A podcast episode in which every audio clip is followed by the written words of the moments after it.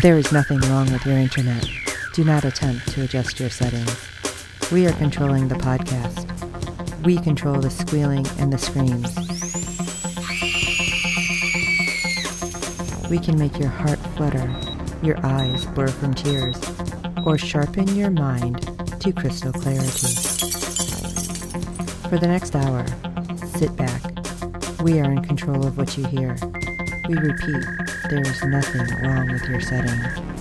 You are about to experience the awe and mystery known as the female mind. You are now entering the fangirl zone.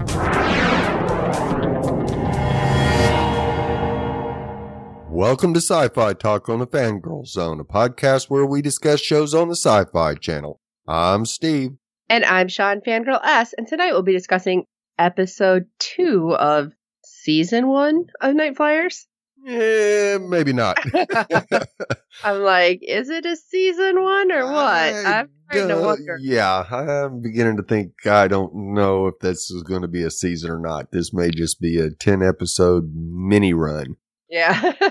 well, I mean, there are like, if they do something like this with novellas, there are so many out there. Right. And even if they want to stay with George R. R. Martin, honestly, and I have not read all of them. So if anybody's out there has read all of the wild card series, you can tell me if they're all any good because I know he just kind of collaborated on it. He didn't write all of them. That would be so many different ones that he'd be able, or sci-fi would be able to do, and that was really kind of cool because it was talking about people developing powers and everything. So, I mean, this one seemed very specific, like we had an end goal. Now I haven't Right. finished it, so I don't know. right. So I guess we'll find out. I would certainly hope pretty so. much showed the end at the beginning, right? Yeah, well, it maybe.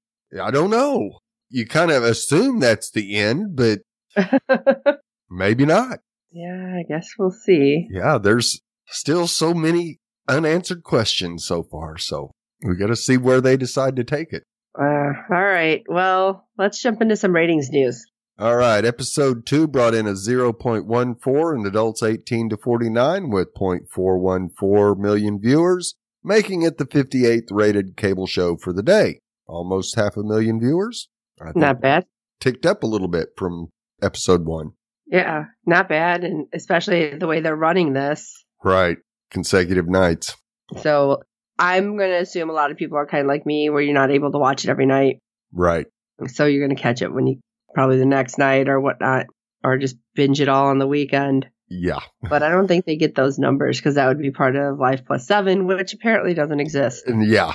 Still haven't seen anything since October. So But weirdly, that we're talking about that right now, and it totally escapes me which one. But there was a big push by one celebrity was pushing it, and he's like, it really needs to change the way they do ratings because so many shows are being canceled because ratings aren't showing when people aren't watching the same way. right. And it wasn't one of his shows, so Right.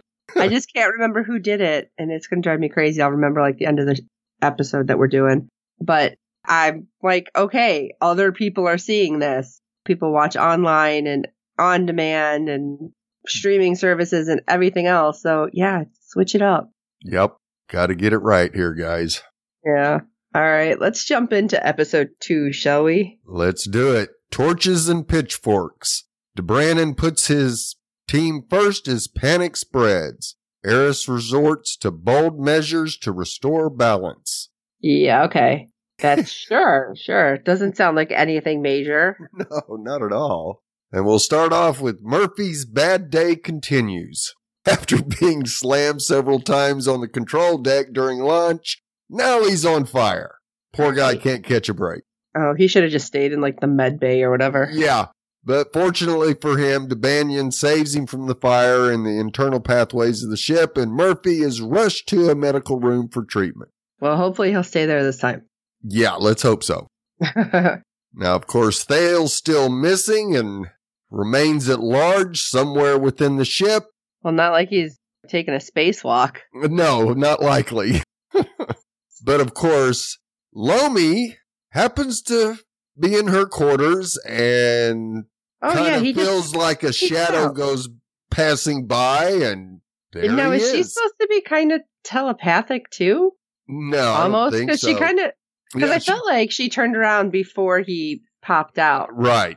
Yeah, and maybe she is, seeing that she's got some got some computer in her. Maybe it's got or some maybe uh, predictive because uh, like what what did they say? His it's like residual power. Right. So maybe she was just feeling that before he like popped out, so she knew he had to be close. Right. Now, of course, he wants her to tell him how the best way to sneak around the night flyer unseen. And it's pretty interesting because the flash of her he gets, yeah, it's like, what is this? Because you like I didn't pause it to really study it. right. But- It's like, oh, Yeah. what's going on here? yeah. Some older gentleman chained up to a chair. And then she had was it just a hammer or like a sledgehammer or something? Right. Yeah. It was something big like that. Hmm, and Kinda- she yells. It's like, oh, Whoa. I, and he, I felt a little misery happen, but yeah. And he kind of made it known that he finds her probably the most interesting person on the ship. And you go, oh, come on. Let's, we need some more of this backstory. And Right, maybe we'll because- get it. yeah, because he didn't he say something like, "Wow, that was surprising." Yeah. like, oh, oh, okay. So, of course, she tells him which tunnels don't have cameras and how to get access to the ship's domes. And off he heads. Now, later on, Lommie and Mel are talking, and Lommie tells Mel about her terrifying experience in the ship's console, and she felt some, felt a power of some kind and a rage. Yeah, the rage part's what's interesting. Absolutely it is. You go, huh, what's this all about? Is Thale having an effect on the ship as well? Hmm, That would be weird. yes it would. Uh, That'd be spooky. so Mel tells her she's got to get back to her work. no. Yeah, don't plug back into that. Are you crazy? Yeah, I'm not really feeling that either. No. So Matheson thinks she knows where Thale is, and her and Depanion head to the Garden Dome to talk to him. Well, yeah, he seemed to really like it, so that only makes sense. Is that that's where he would be? Exactly. I mean, you get into a green space, Yeah, when you haven't been given that opportunity like ever. right, and you can block out a whole bunch of this energy that's coming at him. Right. give him a little downtime. But of course, the colonial crew that are outraged by having an L1 on board follow right behind. And of course, their leader, Susik, knocks out Debanyan. Yeah, dude, do you think things are going to play out well for you? He's trying to help you because he knows at least more about what the L1s could and probably will do. Right, But you're like, I don't care. right. And Yeah, this guy's got a uh, one track mind, and Yeah. that's to get the L1 off the ship, one way or the other. And of course, they go after Thale, but he plays a few mind games on him and manages to get a gun and get away. yeah, that was quite a mind game Yeah, because thankfully they were using stun, which I don't know if they're trying to kill him, why they'd use stun, but whatever, unless Right. that's all they had. But when he shoots what he thinks is Thale, he pulls out his knife because he's just going to kill him. right. And thankfully, one of the other guys is like, "Whoa, what are you doing?" And he sees it; it's his guy. Right. You go, oops. Well, So- you know what? Maybe that'll stop them all from just like, "Oh, I'm just going to kill whatever I think is in front of me." Yeah, maybe. Maybe. Yeah, maybe. So Debanyan confronts the captain, who is almost as, shall we say, concerned. And that's really not a good word for it, but he wants Thale subdued and even killed if needed. So he's right there with Susik, and you go, say what? that really surprised me, but he was more concerned with his crew right there, Right. since they're all freaking out. Yeah. So I I get that. And of course, that just sets Debanyan off, and he storms out, believing that Thale is innocent and sets out to prove it. Yeah, good luck. Yeah, well, he's going to do whatever he can because this is the only thing he thinks is going to be working when they get to the uh what are they? Volcryn. Right. Yeah, that may be the only way to communicate with this alien race is a telepath. So, well, of course, Susik takes one of his men and heads to a technical lab where they ask for a spider bot to be outfitted with lethal lasers. This could only end well. Yeah, exactly. And that's the new plan to stop Thale, and eh, it's just not a very good idea. And of course, it's hurry up and do this. So again, can only end well. Right. So back in the dome, Thale meets Tessia, who is just completely engulfed in bees. I thought that was a vision. I really did. I'm like, oh my God, somebody's screwing with Thale now. Right. And I'm like, oh no, this is a person. Yeah, because she just kind of waves her arm and they disperse and. Yeah, because that was interesting when he's like, I can't read you through all the noise talking about the bees. And then he's like, I can kill you. She's like, well, they'd attack you and you'd die too. It's like, so she's like the queen bee. Yeah. really weird. Not just like a beekeeper. Yeah. This is another woman that we need more information of about. Yeah. That's for sure. And they chat about blocking the negative thoughts from the crew members. Yeah, she was like super laid back. Right. Almost hippie-ish in her attitudes. Right. You know, just just kick back, tune it all out like you were buzzing on weed and just mellow, dude. Right, because even when she let the bees go, he's like, she doesn't she say, you know, what do you see now? Right. Or not just yet. Not just yet, I think. Yeah. But still, it's like, yeah, she's just like, whatever, dude. It's totally cool. Yeah. Probably the only person on board that's not like freaked out with Thale there then. Right. Probably even more so than Agatha or Agnes. I'm like blanking on people's names right, right now. Matheson.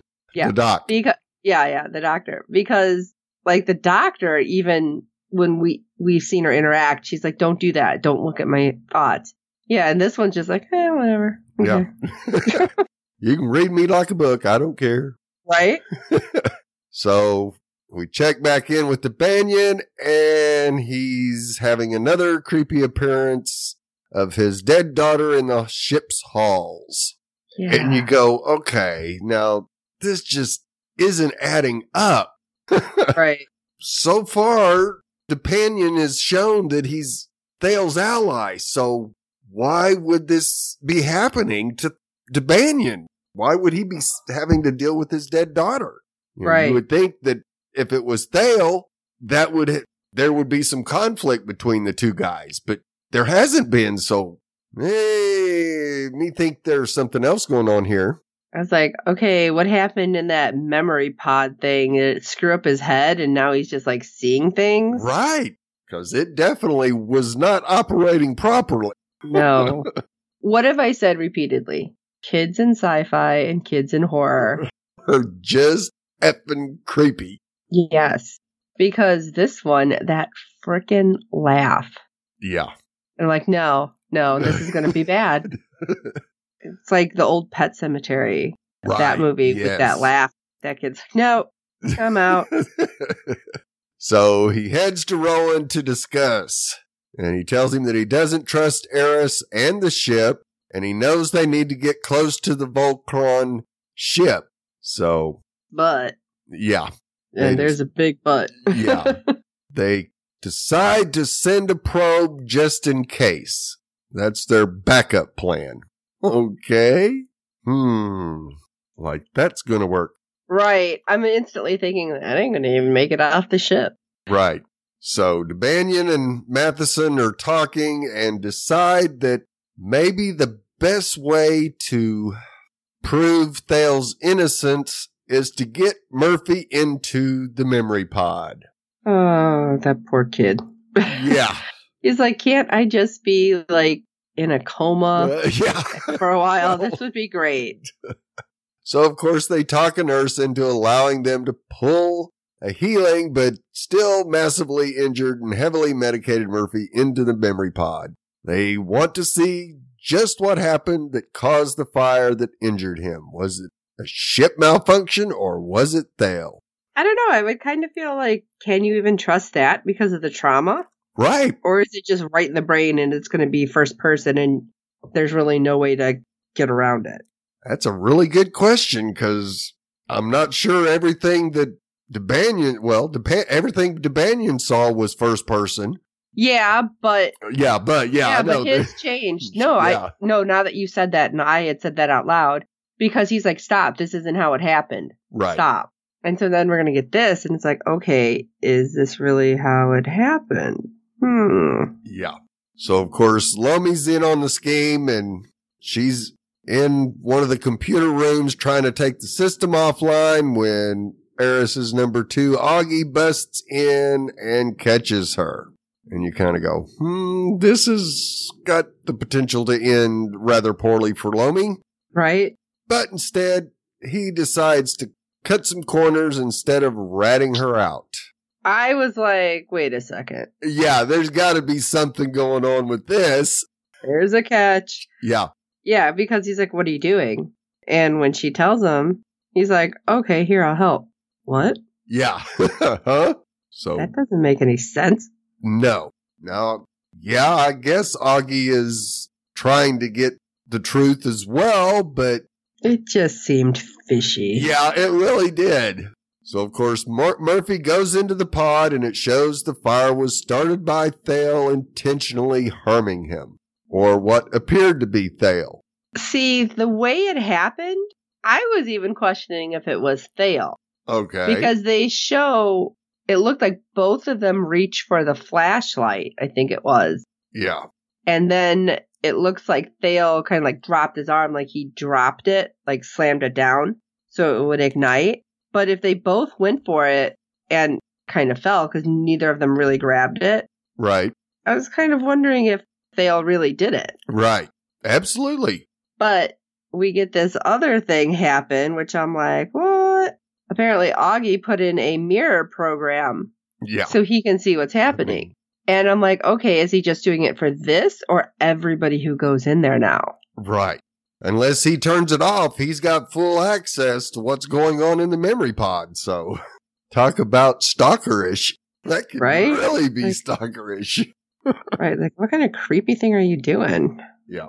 So we cut to Mel's quarters and she asks the captain to talk to her and tells Eris that he needs to talk to Depanion and stop withholding information. Interesting. Right.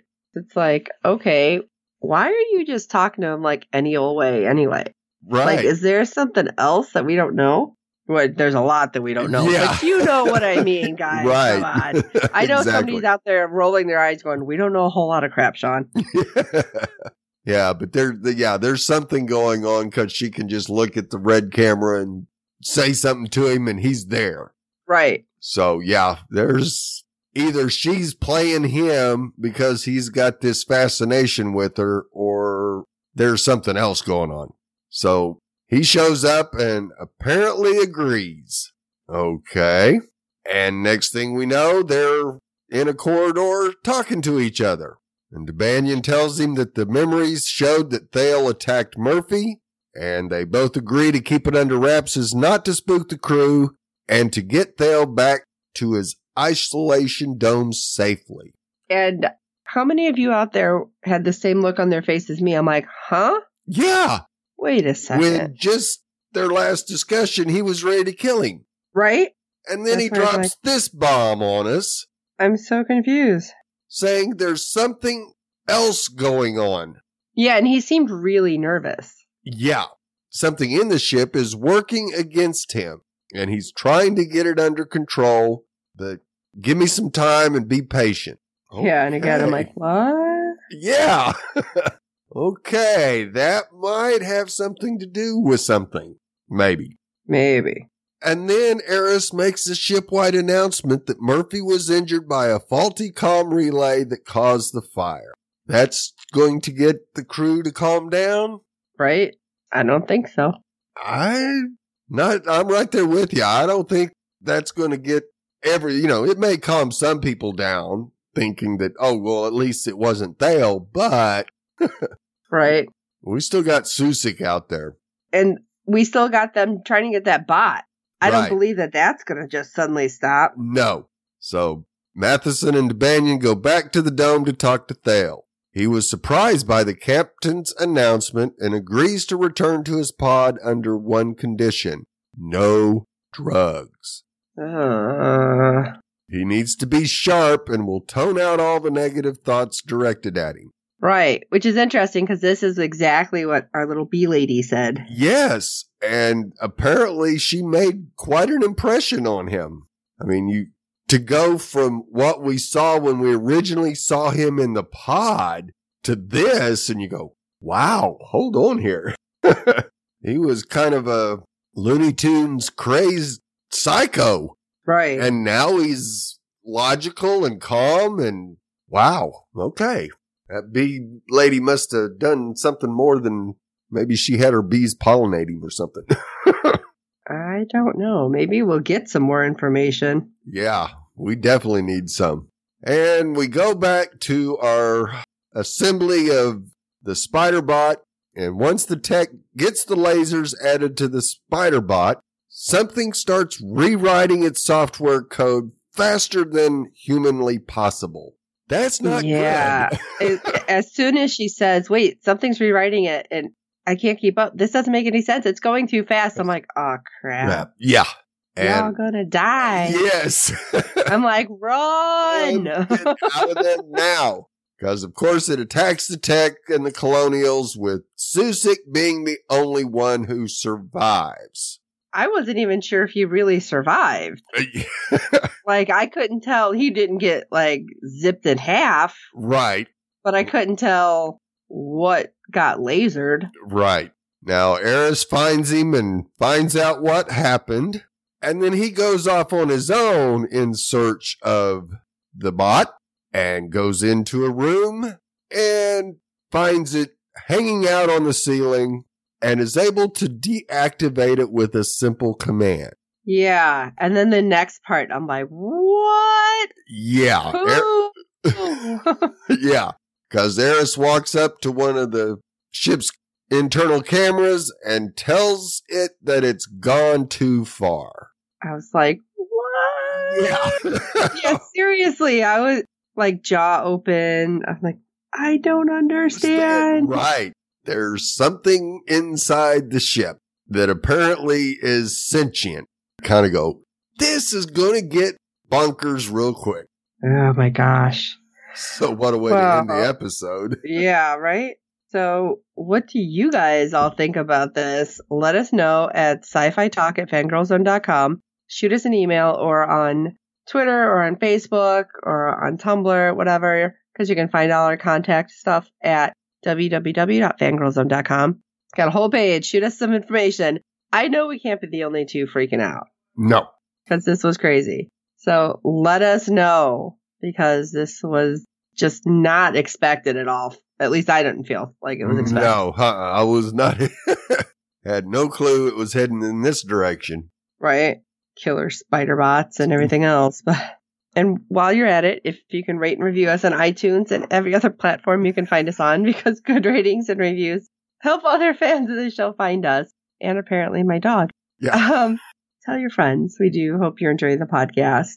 Have them watch it, especially if they're a fan of sci-fi, because this one was like way out there, and we can only see, you know, hope to see if we're going to get answers by the end. I don't know. Yeah. All right. So for this episode of Sci-Fi Talk, I'm Sean Fangirl S. And I'm Steve. You don't know anything. And until next time.